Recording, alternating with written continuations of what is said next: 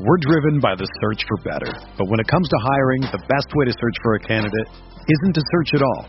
Don't search, match with Indeed. Indeed is your matching and hiring platform with over 350 million global monthly visitors, according to Indeed data, and a matching engine that helps you find quality candidates fast. Ditch the busy work. Use Indeed for scheduling, screening, and messaging so you can connect with candidates faster. Leveraging over 140 million qualifications and preferences every day, Indeed's matching engine is constantly learning from your preferences, so the more you use Indeed, the better it gets.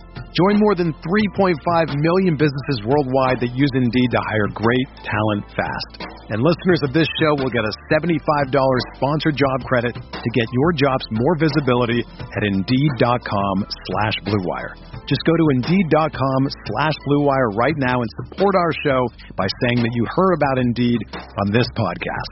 That's Indeed.com slash BlueWire. Terms and conditions apply. Need to hire? You need Indeed. Do you ever feel like you're always on? What do you do when you need a moment to chill? How do you like to hit the reset button to get ready for what's next? These days, everything is go, go, go. It's nothing but nonstop hustle all the time. Work, family, friends, a million pressing social issues, and an expectation to be on 24 7. Sometimes you just need a moment to turn off and hit the reset button. That's when you reach for an ice cold Coors Light, the beer that's made to chill.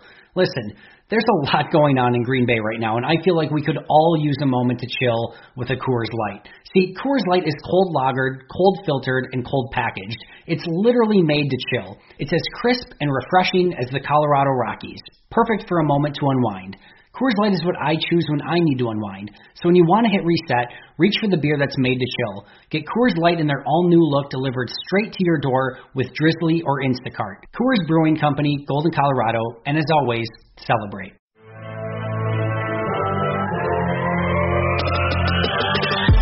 Twenty minutes a day, 365 days a year. This is the Pack a Day Podcast.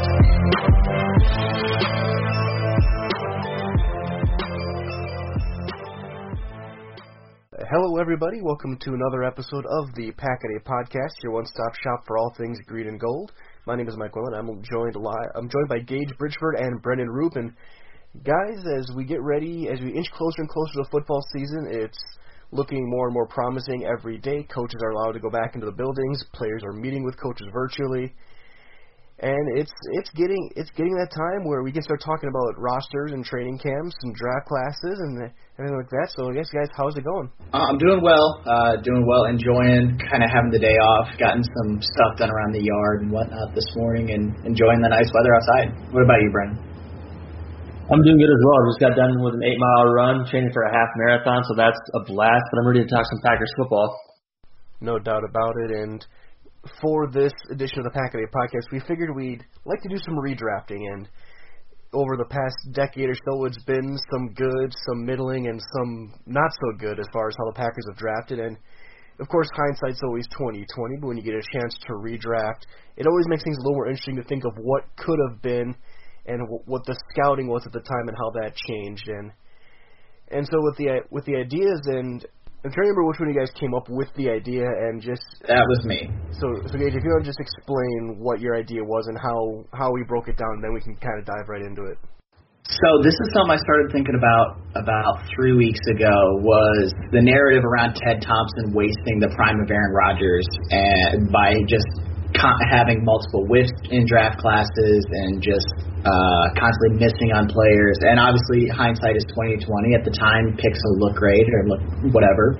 So I had considered turning it into like an article series, but I but when I saw that we were thinking about topics for this, I was like, this is a perfect topic for something for a podcast. Was go through a draft class, like everybody picks one draft class, and you go through and you redraft the whole thing. You're not allowed to trade up. You're not allowed to pick guys that are off the board first. So, for instance, you can't take Cam Newton out of the 2011 class or Von Miller or whatever. You can only take guys that were on the board after Green Bay's pick. And in some classes, that's a little easier because there's more late round talent, and some classes it's a little more difficult. Like that 2011 class was loaded at the top, multiple All Pros and all that. So uh, I just thought it'd be something interesting and fun to see kind of how we would all redo things if we were the one in charge. And, and I like that strategy, and we all kind of dove into it. So I I had a 2011 class. We'll start with that. Gage, you had 2013. Brendan, you had 2015. So you had the tougher task. So I don't envy the work you had to put in to try and figure this one out. Yeah, the 2015 class was obviously Ted Thompson's probably worst draft class. Um, I mean, it is. It was actually easy finding other players that were actually just better choices, but there was a lot of other options, so it was difficult to kind of weed in between which ones I was going to make the selection for. Fair enough. So I think might as, we might as well just jump right into it, get going, and I'll start with 2011. And of course, that coming off a Super Bowl championship. However, there was also the lockout during the first part, which kind of wrecked training camp that year, and that we don't know how much that affected some of these draft these draft picks, but injuries and ineffectiveness did kind of hurt this class. So we'll we'll start at pick 32. The original pick was Derek Sherrod, a tackle out of Mississippi State. We we we know what happened with him. Battled some injuries uh, early on, then had that horrific broken leg against Kansas City, and never really was the same. In the redraft, I took Justin Houston, who was an edge rusher out of Georgia. He was picked 70th overall. And when you look at this draft class, is there any way he doesn't go top 10 if you were redrafting now? I honestly don't think so. I mean, 2011. I guess you could maybe. Oh yeah, Jake Locker right there. You could just replace him with Jake Locker, 2011. But yeah, got it. Like Gage already said, the 2011 class was loaded up front. You got Newton, Von Miller, Marcel Dareus, AJ Green, Patrick Peterson, Julio Jones. So I think there's a way you could slide in the top 10 there. I honestly think it'd be kind of close. I mean, like I think Justin Houston had a really high peak. I think Cameron Jordan and Cameron Heyward have both had really like long time, like long stretches of production. I think that he probably would make the top ten, but it would be damn close because there's some guys that were in the top ten that could make their own case. Like J.J. Watt was 11 in this class. Yeah, J.J. Watt, Mike Pouncey, Ryan Kerrigan, Nate Solder, all went in the first round, but not in the top ten. Muhammad uh, Wilkerson was one of them as well. Jimmy Smith, like you're right. This this first round was absolutely loaded, and so seeing Justin Houston at 70 though was really really interesting because some notable luminaries that were picked before him were Mikel Leshoure, Daniel Thomas, Nate Irving. So there it wasn't there there were some massive mistakes that were picked before Justin Houston, but he turned out pretty solid for Kansas City. So then our, our second round pick, and this is one where I didn't change it. I kept it as the same. Pick 64th overall was Randall Cobb, obviously wide receiver out of Kentucky, and easy easy to make that repick. He became one of the better receivers in the NFL for quite a while. He's probably top 20, top 25 as a receiver, top 10 as a slot guy, and he had the trust of Rodgers. He knew how to uh, do broken plays. He could return kicks, return punts and, and he was a leader on this team. And I think that was one of the better picks that Thompson made post Super Bowl era or post Super Bowl championship. And I don't see any way that you could really change that pick. No, looking at the third round, the only player that I would have even taken would be Justin Houston, which you already take took. So yeah, I agree with you. I don't. I think it's a slam dunk pick. The only player that I could maybe argue would be Jurrell Casey, and I think at the time, like Green Bay had a really strong defensive front, so that wasn't as huge of a need. And especially if you get Justin Houston early, you don't need another guy on the line as much. So yeah, I like the top pick. Okay, and and, and also that being said, just the implications of going beyond what this class could have done because you you'd have had Justin Houston and Clay Matthews rushing the passer. You probably don't take Nick Perry the next year, and, and just, it just kind of snowballs after that. But again, hindsight is 2020. This one. Uh, in the third round, luckily I was able to keep things pretty close to what the original pick w- from their position. Alex Green was taken in the third round at 96 overall, running back out of Hawaii. I took KJ Wright, who was drafted 99th, a linebacker at Mississippi State, and a guy where he's been pretty solid for the past decade for Seattle. He was he's never been a star. He's always kind of overshadowed by other guys in the Seattle defense, but he's always been kind of kind of the glue on that defense when he's not getting thrown out for punching Richard Rodgers. Yeah, that was a really good pick. Like I was sitting here looking at your board, and I saw Alex Green, and I'm like, I if he doesn't take KJ Wright, I'm going to be stunned here. Yeah, I agree with Gage. I think that's the best pick there too as well. KJ Wright? Like you said, hasn't really been a star, but he's also been overshadowed by guys like Bobby Wagner. So I think that's a great pick. Also helps solve the revolving door at middle linebacker that the Packers have had. For sure. In the in the fourth round at pick 131, the Packers took Davon House, cornerback from New Mexico State. When I originally did this, I had kept him there, but then I looked at the undrafted players list. And there's a couple here that I, I'm going to be taking in here and this will be my first undrafted game. That's Chris Harris, quarterback out of Kansas. How this guy didn't get drafted, I don't know. But he's become easily a top 10 corner in the NFL, and the work he did with Denver was lights out. Now he's over with the Chargers with Casey Hayward, and and and this guy, there's talk last year about trying to trade for him or bring him in, and and he is quickly be, he quickly became an elite corner in this league, and was one of the key members of that that Super Bowl championship in Denver. Yeah, I didn't even realize Chris Harris was in this draft, and I'm just jealous that you got to pick him. And I honestly wasn't sure who you were going to go with at this pick because there's another corner on the board that I think and, that, and he will be coming up next. I was like, he might be taken still, but yeah, uh, Chris Harris, great pick, um, great corner, uh, been just super sound all throughout his career. Um, and he was a perfect complement to Talib when they had that dominant defense in the like early two, 2010s. Yeah, no, I had Chris Harris to this defense that was in place after the Super Bowl, and now be talking about another great defense with Charles Woodson playing too. So yeah, one of the best slot corners in the NFL. I think that would be a great pick. And with this next corner I'm going to take in round five, could you imagine Harris, Woodson, Tramon Williams, Sam Shields, and now in round five, Richard Sherman. Uh, in, in round five, the Packers took, originally took DJ Williams out at 141 at tight, tight, tight end. Richard Sherman was still out there. He got picked 154 by Seattle, and he's become one of the best, one of the best talkers, one of the one of the best community leaders as well off the field as well, and also an elite corner who can, who's better playing off man, but he's got great ball skills. He he's got that swagger and him and Woodson would have been a lot of fun to see matched up outside together. Yeah, with the offense the Packers had in place in 2011, and then you had that secondary in place, and then Justin Houston on the defense as well. I think we might be talking uh, another Lombardi Trophy. This is how the draft had unfolded.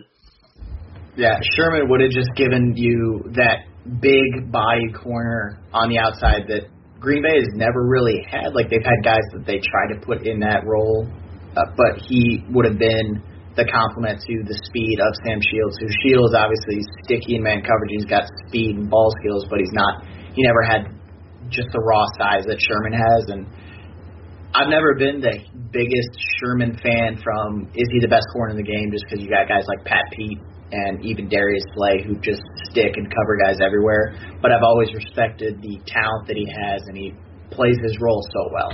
Agreed. And then moving into round six is where the the fun really begins because we've talked for years about the Packers solidifying that backup quarterback spot, and they originally took Caleb Schlauderaff, a guard out of Utah, who they traded in camp for a future draft pick.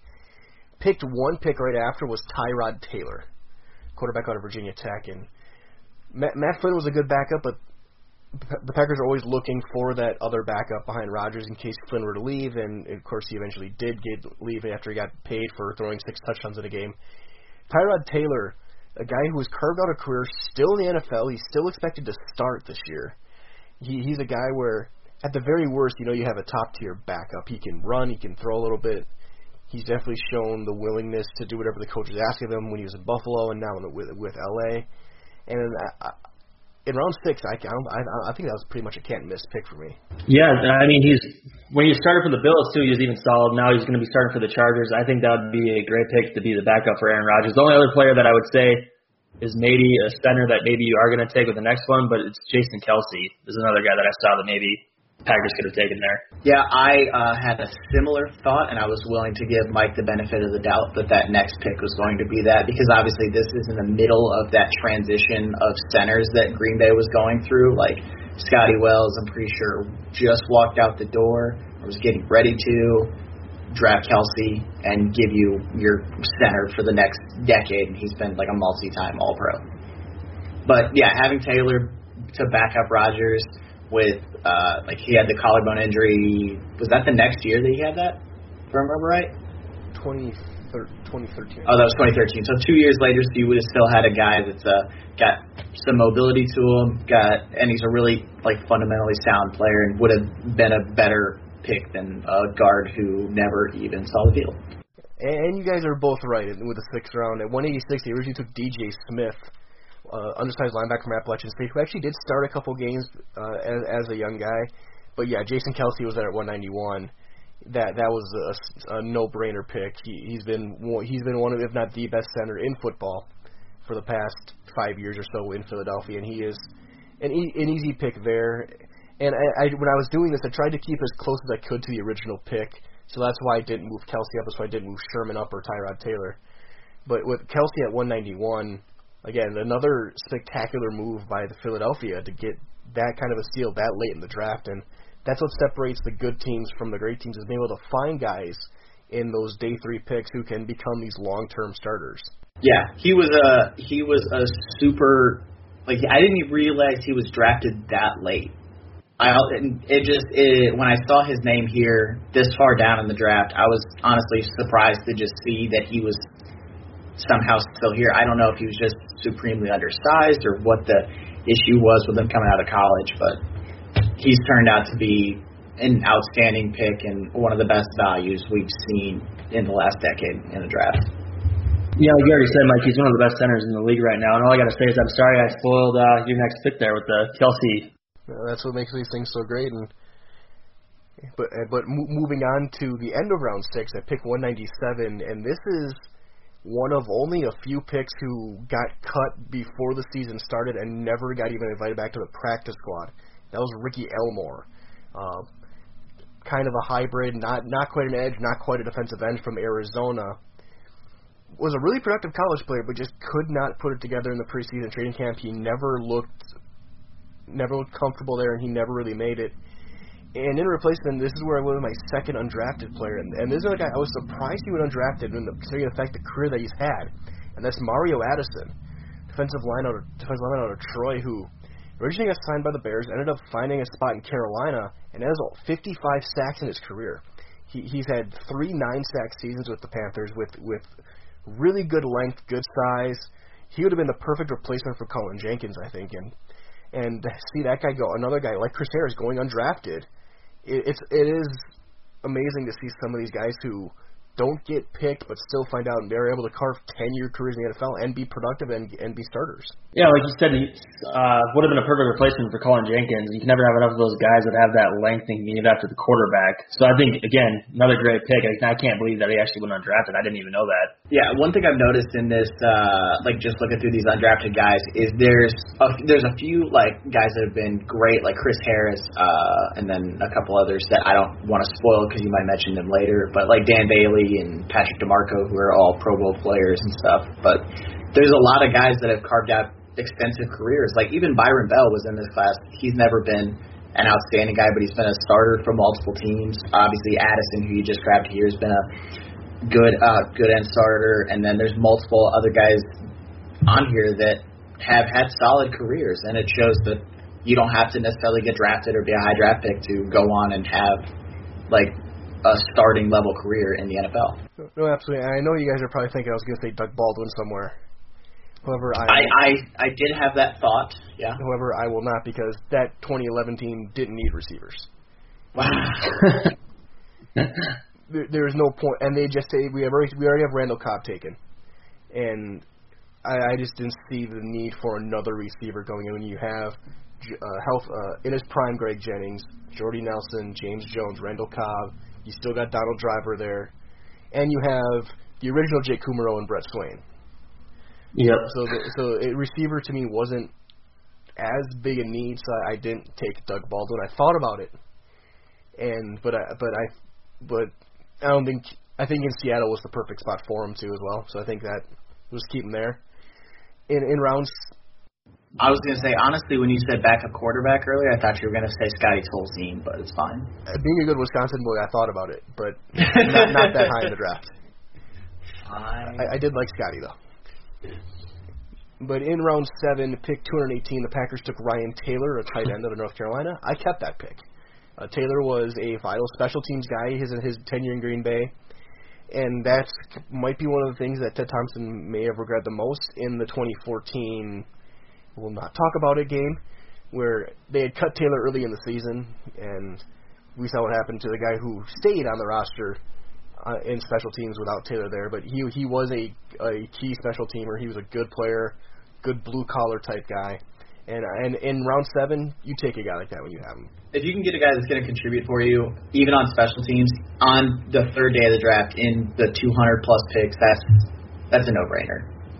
Like you said, that's just you make that pick. Yeah, and there's nobody really even on the board that I think you would even want to take besides Ryan Taylor at that point. So I think that'd be a great pick, a guy that can help with special teams, like you already mentioned. For sure, and and then my last pick is is it's the one that got away.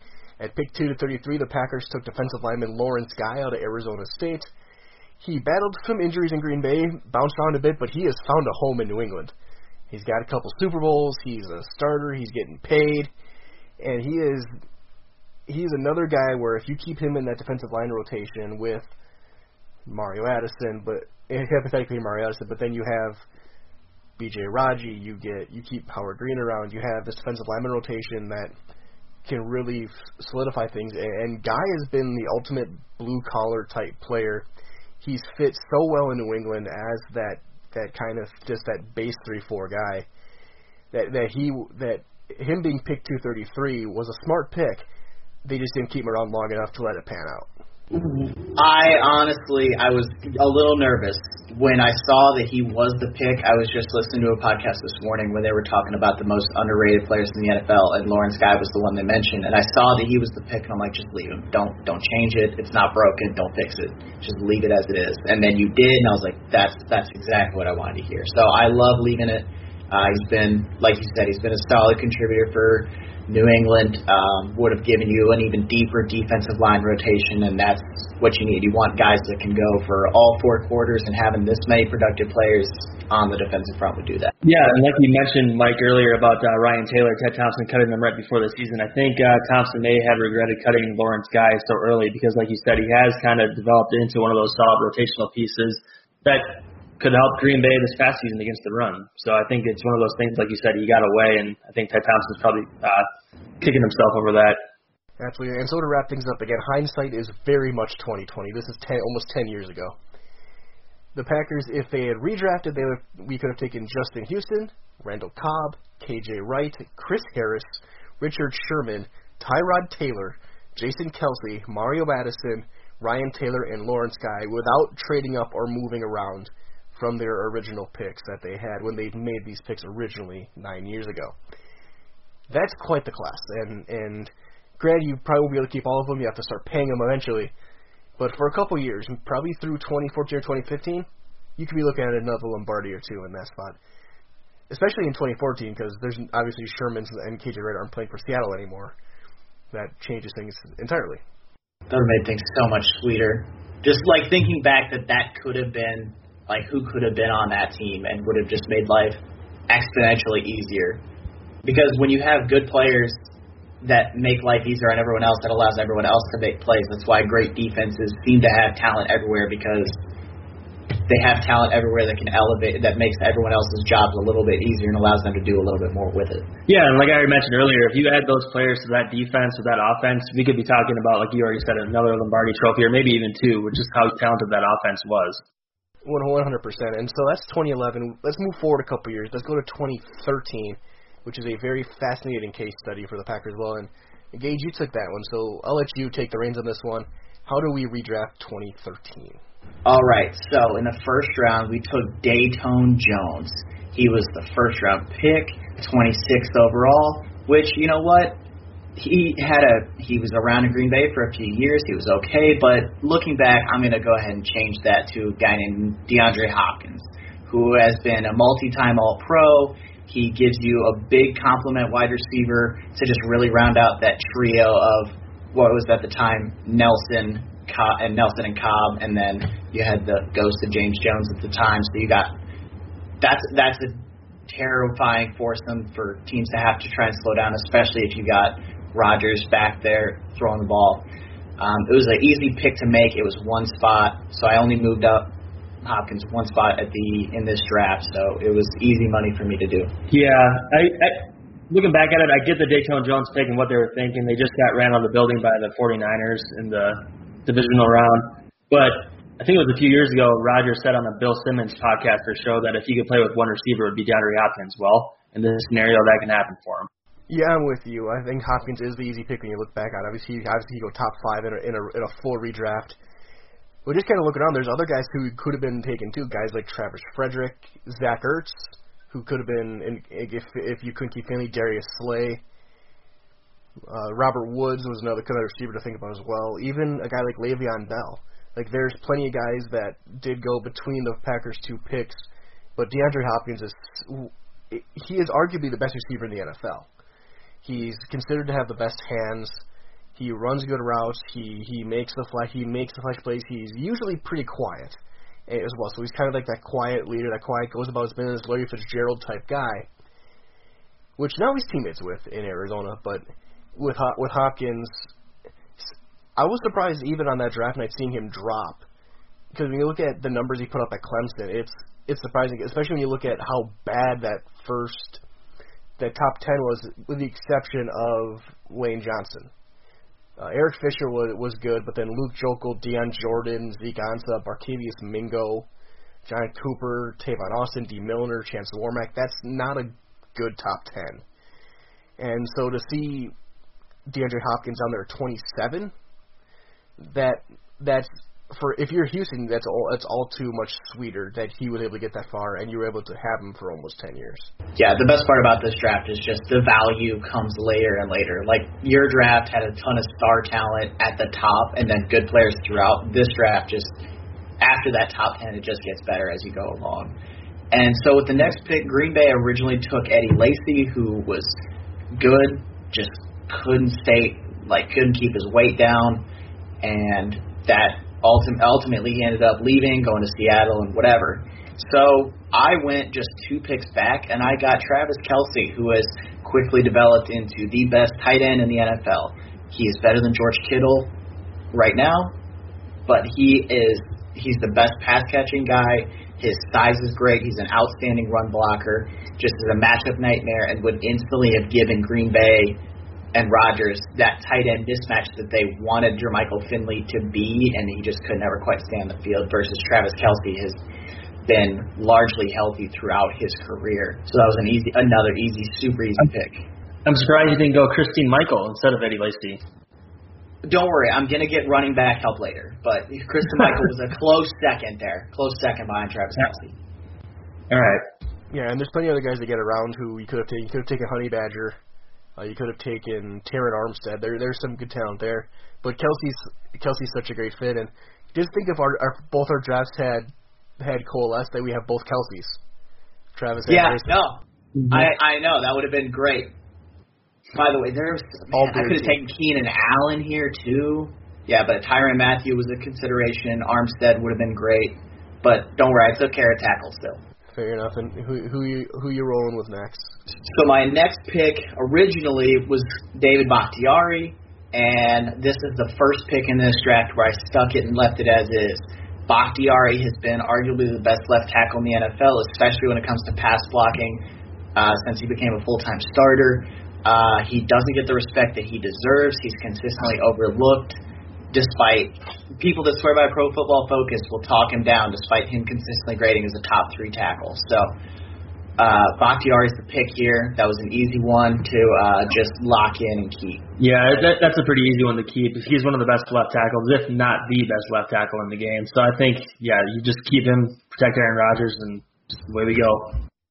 Which is really funny because if if you read some of the draft guides and some of the scouting reports when he came out, there was talk about does he move inside? It, does he have the play strength and feet to stay at tackle? Well, obviously, yeah. And I was gonna say, if you had not kept this pick, I was gonna find you and fight you. That's fair. That's fair. I would fight me too because it would have made no it would have made no sense to switch it. Like I saw other players behind him, but it made more sense to keep him as is. He's been he's been everything you could have hoped for out of a fourth round pick. Especially when you factor in that this draft had tackles go one two.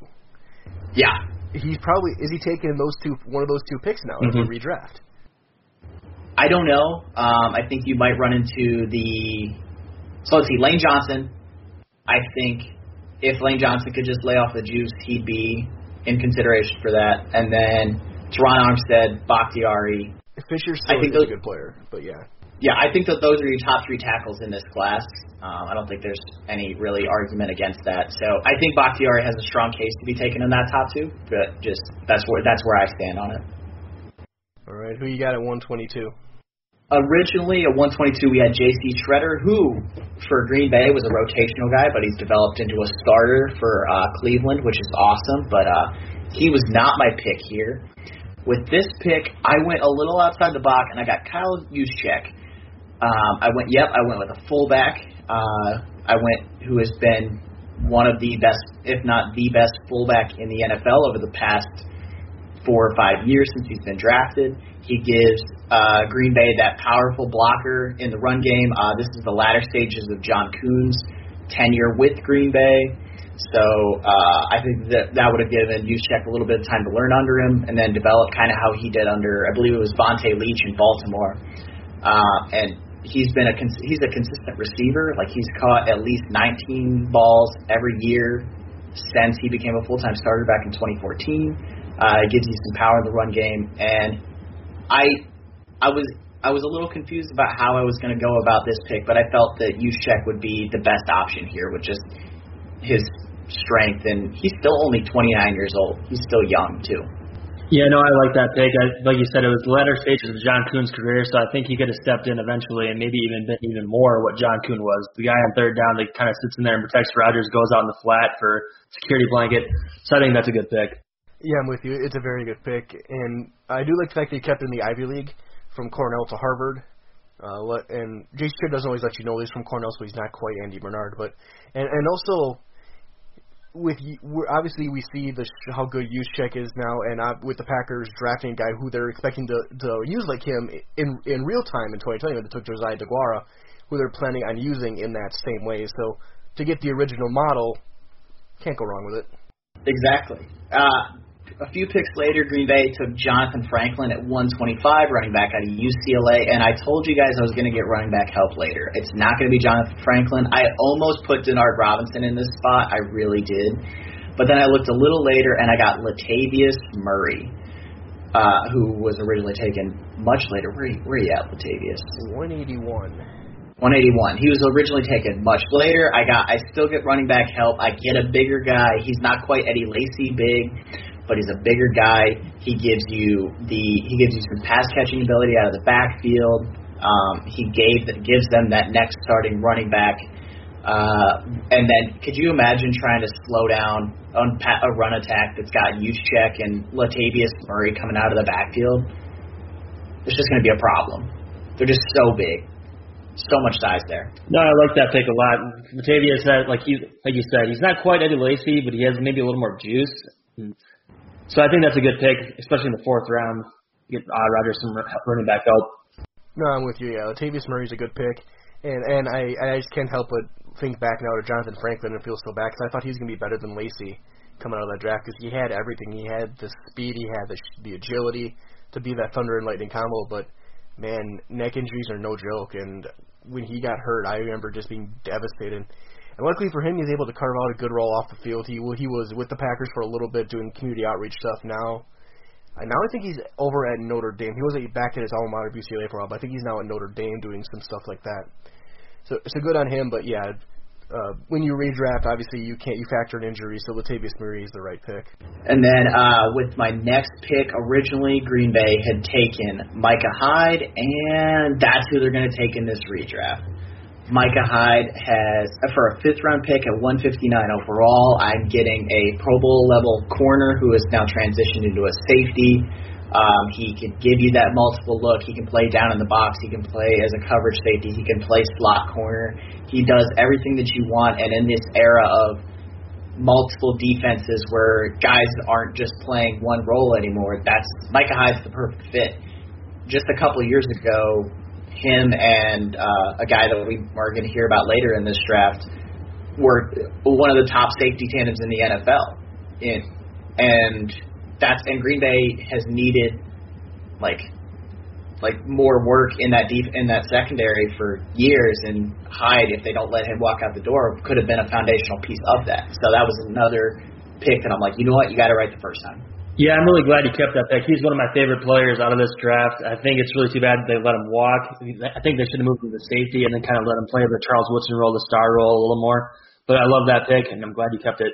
Yeah, I'm with you as well, and and I do have a little personal connection to having. I went to going to college in uh, Iowa, not to Iowa, but in Iowa.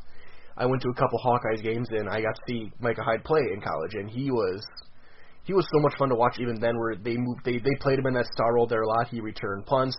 He he was just a playmaker, and the fact that he, I think only his maybe his 40 time moved him down to the fifth round, but all the guy did his entire career was make plays, both in college and in the NFL and and just seeing a guy like that who maybe a little bit limited athletically, but he just continues to shine shows shows what the NFL how good the NFL really is, how good these players are. That a guy who was picked 159th is a is a Pro Bowl or an All Pro, and ha- and has been a consistent playmaker for two different teams now in this league through seven years. A quick note: um, Green Bay can never let defensive players walk to Buffalo again because, as we talked about, Mike, the last time I was on the podcast with you, Bryce Paup went to Buffalo and then had his best season, was Defensive Player of the Year, and then Micah Hyde left Green Bay, went to Buffalo, had his best season of his career. So that's just anytime the Buffalo's rumored in on a player, Green Bay should just automatically re-sign him.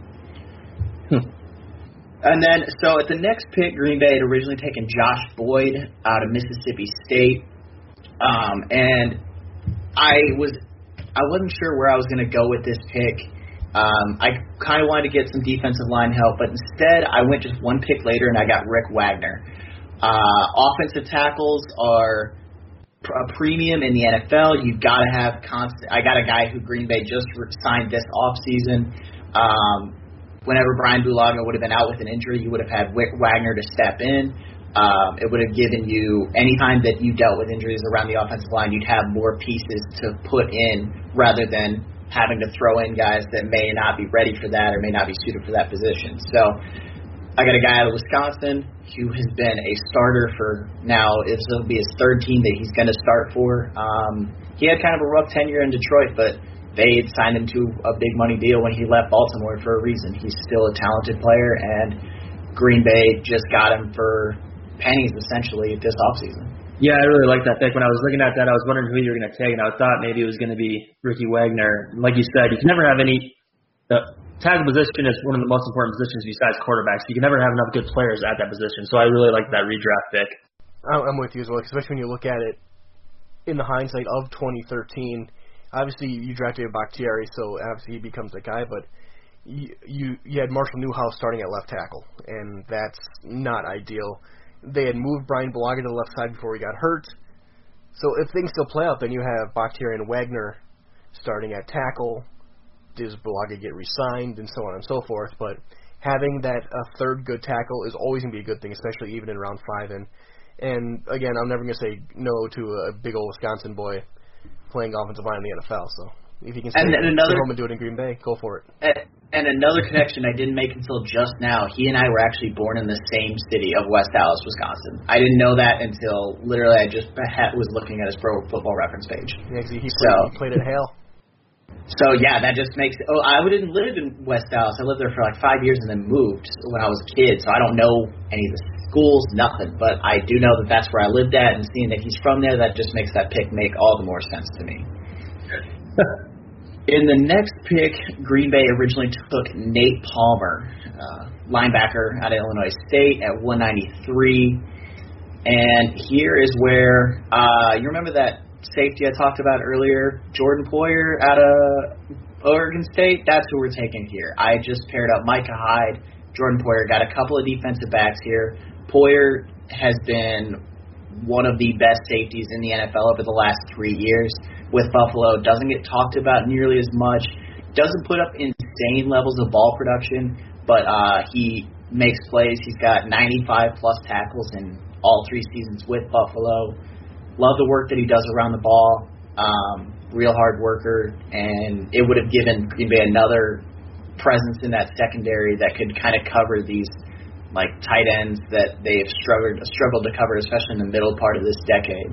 Yeah, to get, uh, get, get those two picks at safety, Poyer and Hyde, you don't have to take Clinton-Dix next year in the first round at safety. And plus, with all the work that Mike did in the secondary with Chris Harris, Richard Sherman, you got quite the secondary built there in Green Bay. Plus, you still have Sam Shields and Tramon Williams. Yeah.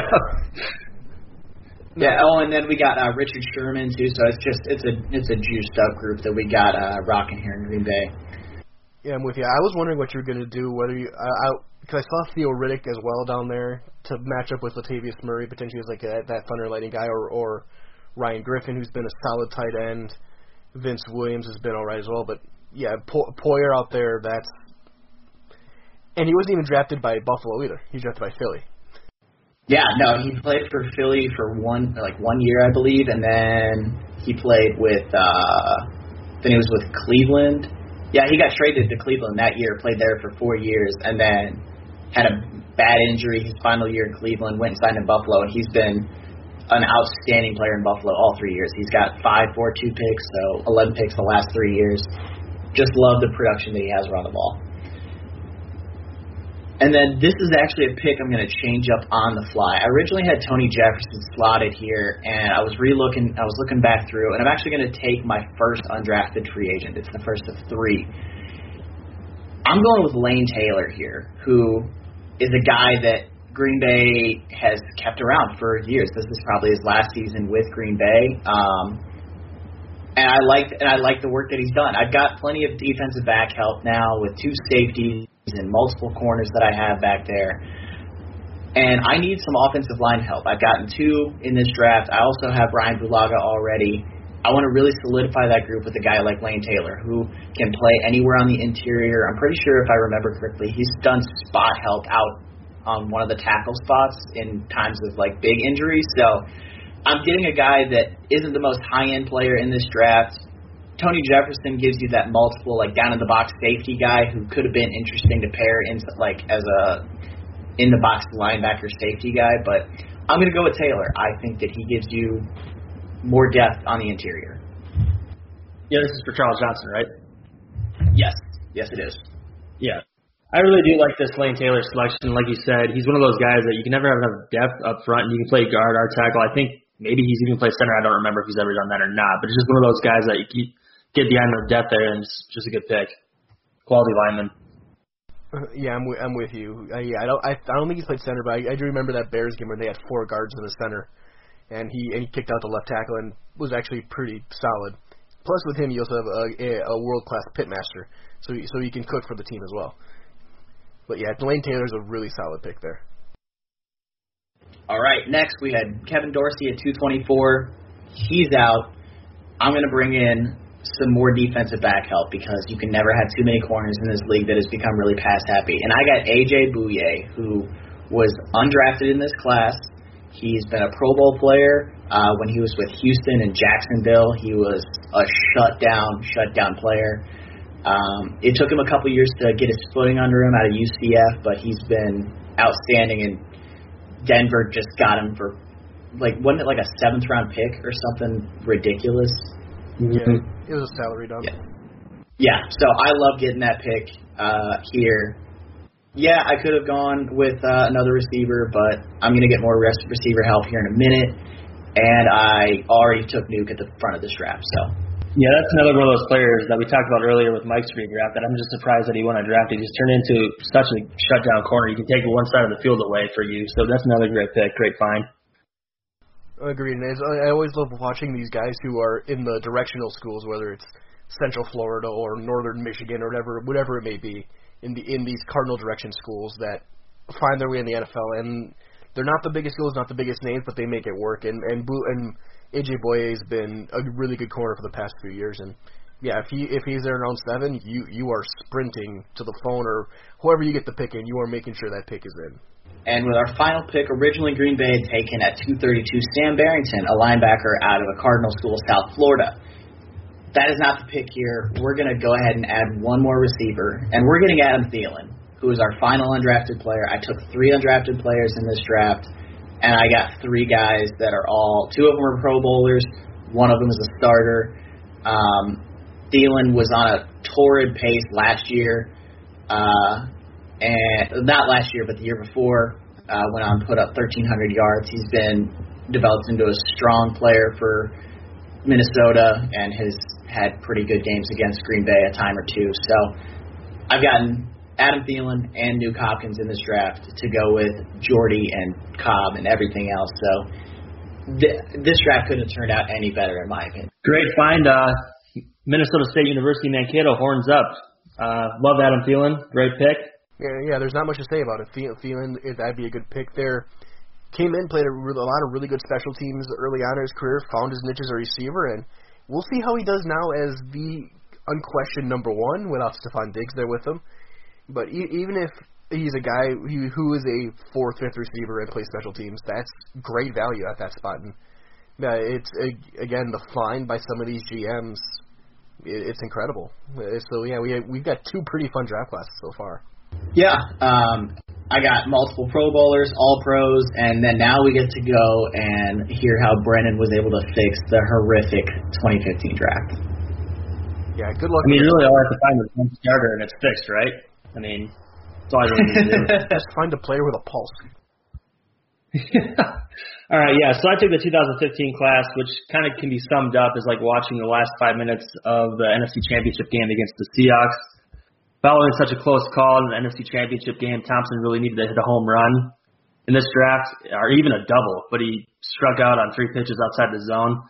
So I'll get it started here. Uh, first pick, we took Damarious Randall. I'm going to go with the guy that I really wanted them to pick going back then is Eric Kendricks, which it pained me to see him get drafted by the Vikings in the second round a few picks later. He's gotten better each season. He's been in the league. He's a guy that has good coverage skills, sideline to sideline quickness. I think he would have been a great pick.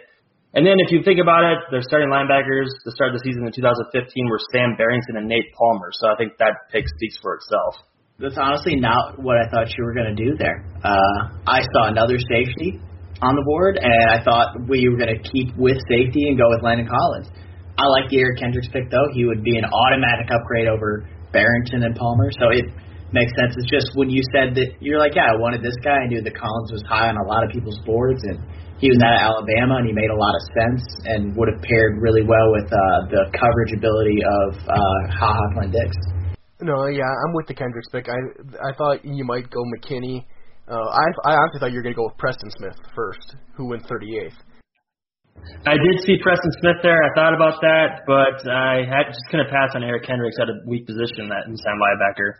Which makes sense. Ken- Kendricks is an elite middle linebacker, and yeah, it, it hurt me a lot seeing him be victim. So, because I was watching with some of my friends down in Iowa who were Vikings fans, and they were rubbing it in my face for three days. I was not happy with them for a while. All right, and in the second round, we took Quinten Rollins, who had a solid rookie season, but just fell off quickly after that. I think he had an injury as well that kind of hurt him. But I'm going to take a wide receiver, Tyler Lockett. Uh, can you imagine a wide receiver duo now of Davante Adams and Tyler Lockett? And don't forget Nuke Hopkins that we got two years before. So true, true. Yeah, we, we that's just quite the trio for Aaron Rodgers to throw to. What wide receiver? And Randall Cobb.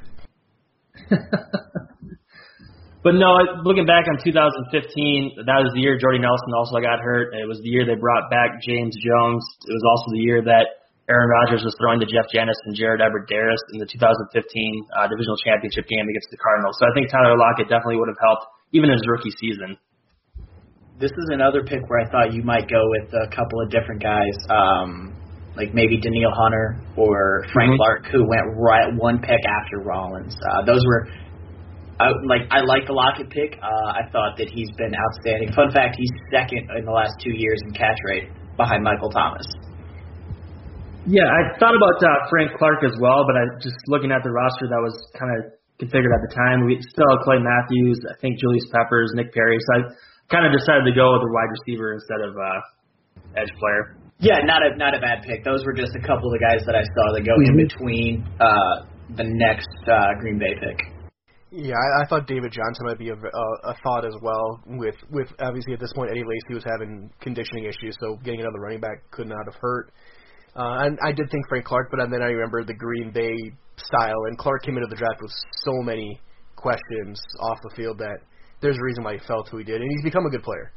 but but there's a reason why he he fell, and I, I think Green Bay would would have kept him off their probably off their board, and which makes Lockett the the right pick. It it's it just makes sense. Now I'm kind of gonna counteract myself because I just said I didn't want to take an edge player because we had those guys. But in the third round, instead of Ty Montgomery, I took someone's favorite player now, Za'Darius Smith. I think this one's maybe kind of self-explanatory. We saw the impact that Z had for the Packers this past season. As a rookie, he could have came in and played behind Clay, Julius, Nick Perry. He had five and a half sacks as a rookie for the Ravens. Could he have had that production with the Packers as rookie year? I don't know, but I think that's one of those picks that you never have enough pass rushers. This was part of the reason why I was debating this class so strongly. Was I saw that he was here and I was like, well, how high should I take him? Uh, love the pick. Uh, he's been super productive throughout his career. Obviously, he instantly became a team leader and fan favorite with Green Bay, and uh, just and great, great pick. You can't criticize it um, in the slightest. No, you can't. I thought you might go Trey Flowers uh, but yeah, with with Z, like you said, he came in like Gage said, became in became a leader. He became arguably the face of the team right away. Uh, now Usain coming in to Green Bay last year, and and you see the work he puts in. You see what he does on and off the field. He's a guy where every, any team would love to have a guy the caliber of player and person that Darius Smith is. And and to see him drop as much as he did, and now seeing what he's made of himself, it's it's a great find, and and it'd be a steal now. Yeah, can you imagine the NASCAR package that John would roll out with uh, Za'Darius, Julius, Clay, and Nick Perry? Yeah, he wow, might, he might uh. still be employed. All right, in the fourth round, they took uh, Jake Ryan. I'm going to go with Grady Jarrett. Uh, Jarrett has become an absolute force for the Falcons up front. Uh, can you imagine him working in tandem now with Kenny Clark? Uh, I think having him up front would help cure the Packers' problems against the run over the last three seasons. He's had 17 and a half sacks and 35 tackles for loss. So I think that's one of those picks that you help fortify the front. That's a great pick. Uh, I when I was looking here at who you might take, I saw Shaq Mason on the board, who hasn't made a Pro Bowl or anything, but he's been a consistent player for New England. And then um, a little further down, there's a guy named Stefon Diggs who you took Tyler Lockett earlier, and seeing him on the board here, I'm kind of like, do you are you would you still stick like obviously you could you could have changed it and you stuck yeah. Lockett over Diggs anyway? Yeah, I, I tried to keep it close to where they were being picked at. So I did see Diggs, and I did that thought did come across my mind. Should I take him in the second round? But I decided to go stick with Lockett since he was taken just a few picks later. No problem. I was curious. Yeah. And I was in the I was in the same boat, but thinking maybe Adrian Amos, who was picked at 142. So uh, there's so there's guys, and I also thought Shaq Mason as well but it's, it, Grady Jarrett's been been a beast for the Falcons, and and again another guy. I don't know what is up with at least until recently underdrafting or Clemson guys. Yeah, I don't really quite get how he fell that far. And I also thought, like you said, Mike, uh, Adrian Amos, I thought about him, but having thought they just taken Ha Ha Clinton Dix the year before, I decided to go with the defensive line to beef up the front a little bit. Well, if I remember right, Clemson wasn't quite really good yet. Like they were always a decent team, but they hadn't had their major Deshaun Watson runs yet, and then obviously yeah. touchdown Jesus that is Trevor Lawrence QB one. um, so I think so. And if, I, Ross can come find me. Um, but also, I mean, Grady was a, a slightly undersized at only 305 pounds for a defensive tackle. So that could be part of the reason why he fell. He's six foot, 305. So but I mean, yeah, he's developed into one of the best defensive tackles in the NFL. All right, so who you got next? Uh, in the fifth round, uh, they took Brett Hundley. I'm going to get him some secondary help instead and take Quandre Diggs. Uh, he can play cornerback or safety. He has nine interceptions over the last three seasons. Not sure how big of an impact he would have made as a rookie, but I definitely think he could have helped in 2016 when the Packers got run out of the building in the NFC Championship game against the Falcons. Where was Diggs originally picked? 200. Wow. I was sitting here looking like shortly after because that's roughly where your picks had been. I'm like, where'd he go? yeah, I was struggling to find one that I came across Quandre Diggs. I'm like, well, that's the home run right there. I got to go with him. Yeah, first thing went first thing went through my mind would have been Jesse James actually because this is the point where they're still looking to replace Finley. But D- Diggs is a good slot guy, and that's it's a, it's a solid pick. I thought about uh, Jesse James, or even uh, I can't remember what the other tight end was. C.J. Uzomah. I thought about him as well, but I decided to go secondary help instead. That's a good pick. I was looking at Grady Jarrett's mock draftable, and other than height and arm length, this guy was just popped off the board. Like he was in the ninth percentile for height and 19th percentile for arm length. So I think that could be a part of the reason why. But he was like everything else, he was like 70th percent or better, which was Hmm. So he's, so he's Mike Daniels. yeah. Minus Mike Daniels is loud and angry all the time. All right, in the sixth round with their first of three picks, I went uh, undrafted. They took Aaron Ripkowski, Agnew, and Bryce Callahan. Uh, Callahan has turned into a very solid cornerback. He missed all of last season due to injury. Uh, but prior to that, he had four interceptions over the last two seasons, along with 12 pass deflections. And like we've talked about so many times, you never have enough solid cornerbacks. And just like Diggs previously, I think he could have helped Green Bay in the secondary in 2016. Yeah, you're you're pretty much on there. Uh, you can, uh, like we said all all podcasts, you can never have too many uh, too many defensive backs, and and Ca- Callahan's has been a solid player. He wouldn't he probably wouldn't be starting over guys, especially if guys like Shields stay healthy. But he's a good Mhm. depth guy to have. He's a good he'd be, be a good special teamer. And again, when you get to these sixth, seventh round picks, they're lottery tickets. They're guys who you you hope hit, you hope can stick around.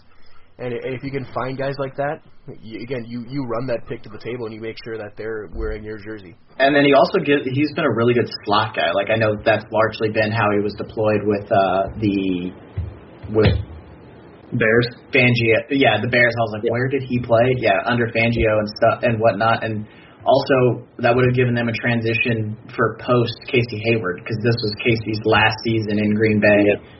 And if and if you want to move on from him, you have a slot corner in the wings waiting. And then the next pick in the sixth round, uh, I took Trevor Siemian instead of Christian Ringo.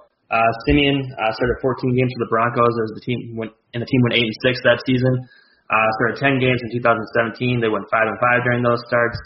Uh, I think he would have been a solid backup for Aaron Rodgers when he went down with those injuries. Uh, it would have been very interesting to see what Mike McCarthy could have done with him as well. Yep, pretty pretty much. It would have been uh, interesting to see how he would have developed.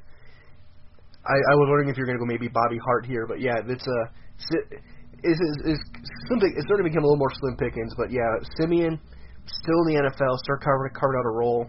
He put up big numbers at Northwestern, and he's he's a guy where he you know he you know you're going to get a solid backup who's not going to lose you the game, and that's what you want out of a backup. Yeah, he was he was a safe player. Uh, good pick. I thought you might go with uh, couple. There's a couple other undrafted guys that you might be getting to a little later on. So I so I don't want to spoil any of them, but.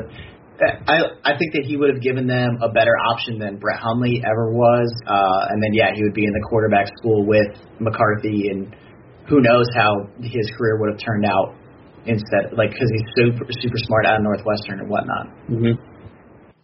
Yeah. Uh, speaking of Bobby Hart, I did think about taking him only though so I could reference the wedding singer Robbie Hart. So that's the only reason why I was thinking of him. He was someone that came across my mind. But yeah, th- that's a good lineman too that can play guard or tackle. That I definitely crossed my mind for that pick.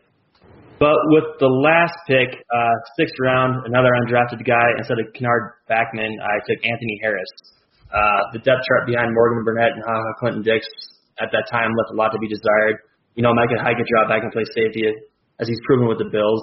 Um, but Harris, I think he could have helped out special teams right away. Over the last two seasons, he's had picked off nine passes. I think he had six this past season. So I think this is one of those guys where you just give him a guy that could be a depth player and become a star, which he's kind of become for the Vikings. I have one major gripe that I just noticed. Uh, you left off La'el Collins, who has Yeah. been yeah, who's Yeah, I definitely pretty, left him out. pretty good. Uh, When I was going through the undrafted, because that's when I was starting to struggle in the sixth round, I'm like, who am I going to take with these guys? So I went to the undrafted and I saw La'el Collins. I'm like, well, maybe I should have went with him instead, but Like, decided I- to go with uh, Anthony Harris. I think I may have taken him over Trevor Siemian, like because wasn't the because I mean the only reason he didn't get drafted was because of that whole like off the field thing. And Yeah. if you can go, yes, I understand 2020, but that's the whole point of this exercise. You could have gotten a legitimate starter who is now started at guard and tackle, and been pretty consistent out there. And he was wasn't he viewed as a first round pick in that class if he if he actually like doesn't have that issue. Yeah, I mocked him in the first round that year.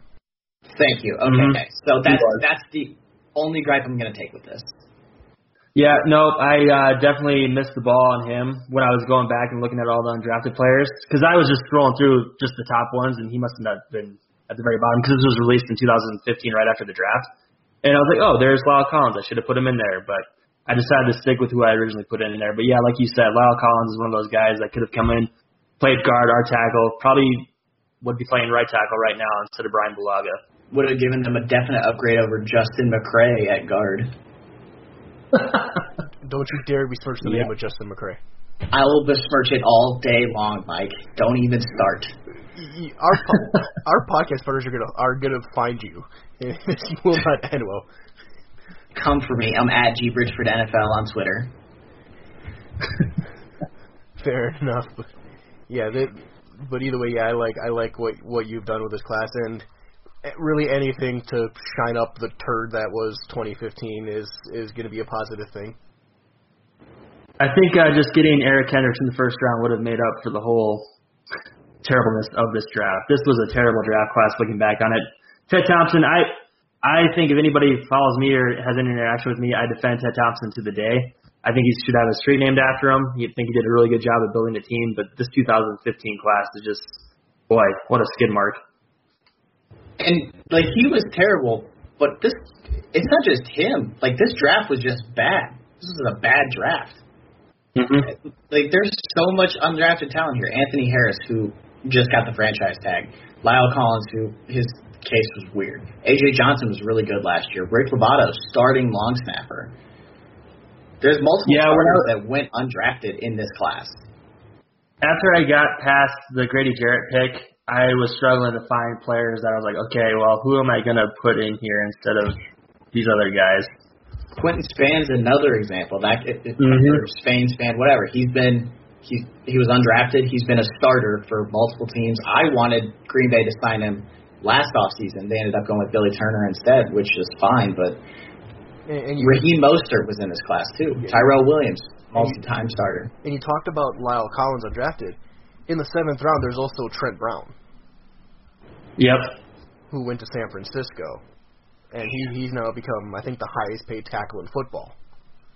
Until Laremy Tunsil broke the broke the Yes. records for everything. I should, I should say free, Yep. ag- free agent deal, I should say. That's yeah, yeah. No, he got paid a big old contract. Denzelle Good was a decent starter for Indianapolis. I know that doesn't really apply to you guys. I only know because I watched Colts football because I live in Indiana. But he was good. He's not bad, and he's out of a cool named school named Mars Hill. Yeah, tw- uh, tw- 2015 was the original 2020. It's it was a weird, it was an interesting year, a bad draft, and we're still trying to figure out what's going on. So we've got three redrafts. Again, hindsight again is pun not intended. 2020, and and if I'm sure all these guys will be picked in different spots as if we look back nine, seven, and five years. But it's always fun to look at what could have been and to think about what the Packers could have done and could have maybe gotten them another ring. So with that, we will start to wrap things up. And Gage, you said your Twitter handle, but where can people find you and what are you working on? Uh, uh, you can find me on Twitter at gbridgefordnfl. I'm working on some stuff for uh, Dynasty Nerds. For those that don't know, I do fantasy football writing. I'm working on a couple things for Rotoballer. Those will probably be out at the beginning of next week. Uh, I'm getting ready to update my Dynasty Nerds rankings. Uh, and I'm also starting to grind film on the 2021 class. I'm putting out, I try to put out one or two film clips every day. Right now I'm working on quarterbacks, and Trey Lance is QB2, by the way. So that's so just for everyone that wants to know, Trevor Lawrence is QB one, Trey Lance is QB two, and then I don't. The rest of it doesn't matter to me right now. Fair enough. Bre- Brennan, where- what are you working on? Uh, I'm doing the kind of the same thing Gage is doing. I'm doing working on 2021 NFL draft stuff. I actually just interviewed the Wake Forest wide receivers coach Kevin Higgins on Stage Sherratt, so that article will be coming hopefully soon here. Um, and then you can find me on Twitter at Royal underscore Roop R U P P. All right, and you can find me on Twitter at Mike Wedland. Um, I'm still hoping to get back to doing some stuff from Dairyland Express again. Otherwise, just keep on listening to me every Sunday for the Pack podcast. And of course, listen, listen to us every day at Pack Podcast. Find us on Twitter. Also, find us wherever podcasts can be found as well. So that, we'll say so long for now, everyone. Stay tuned for more content tomorrow from Andy Herman. Stay safe, always carry the G, and go Pack Go.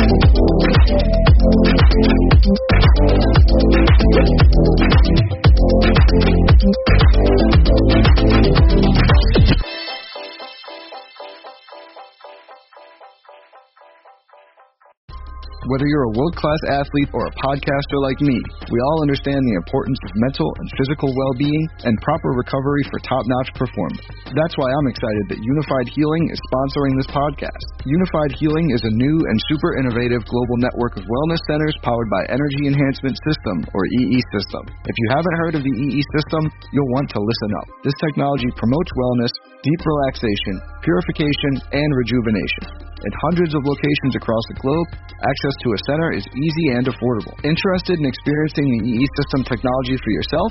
Go to unifiedhealing.com slash bluewire to learn more and find a center near you. That's unifiedhealing.com slash bluewire. No material or testimonials on the Unified Healing website are intended to be viewed as medical advice or a substitute for professional medical advice, diagnosis, or treatment. Always seek the advice of your physician or other qualified healthcare provider with any questions you may have regarding a medical condition or treatment and before undertaking a new healthcare regimen, including EE system.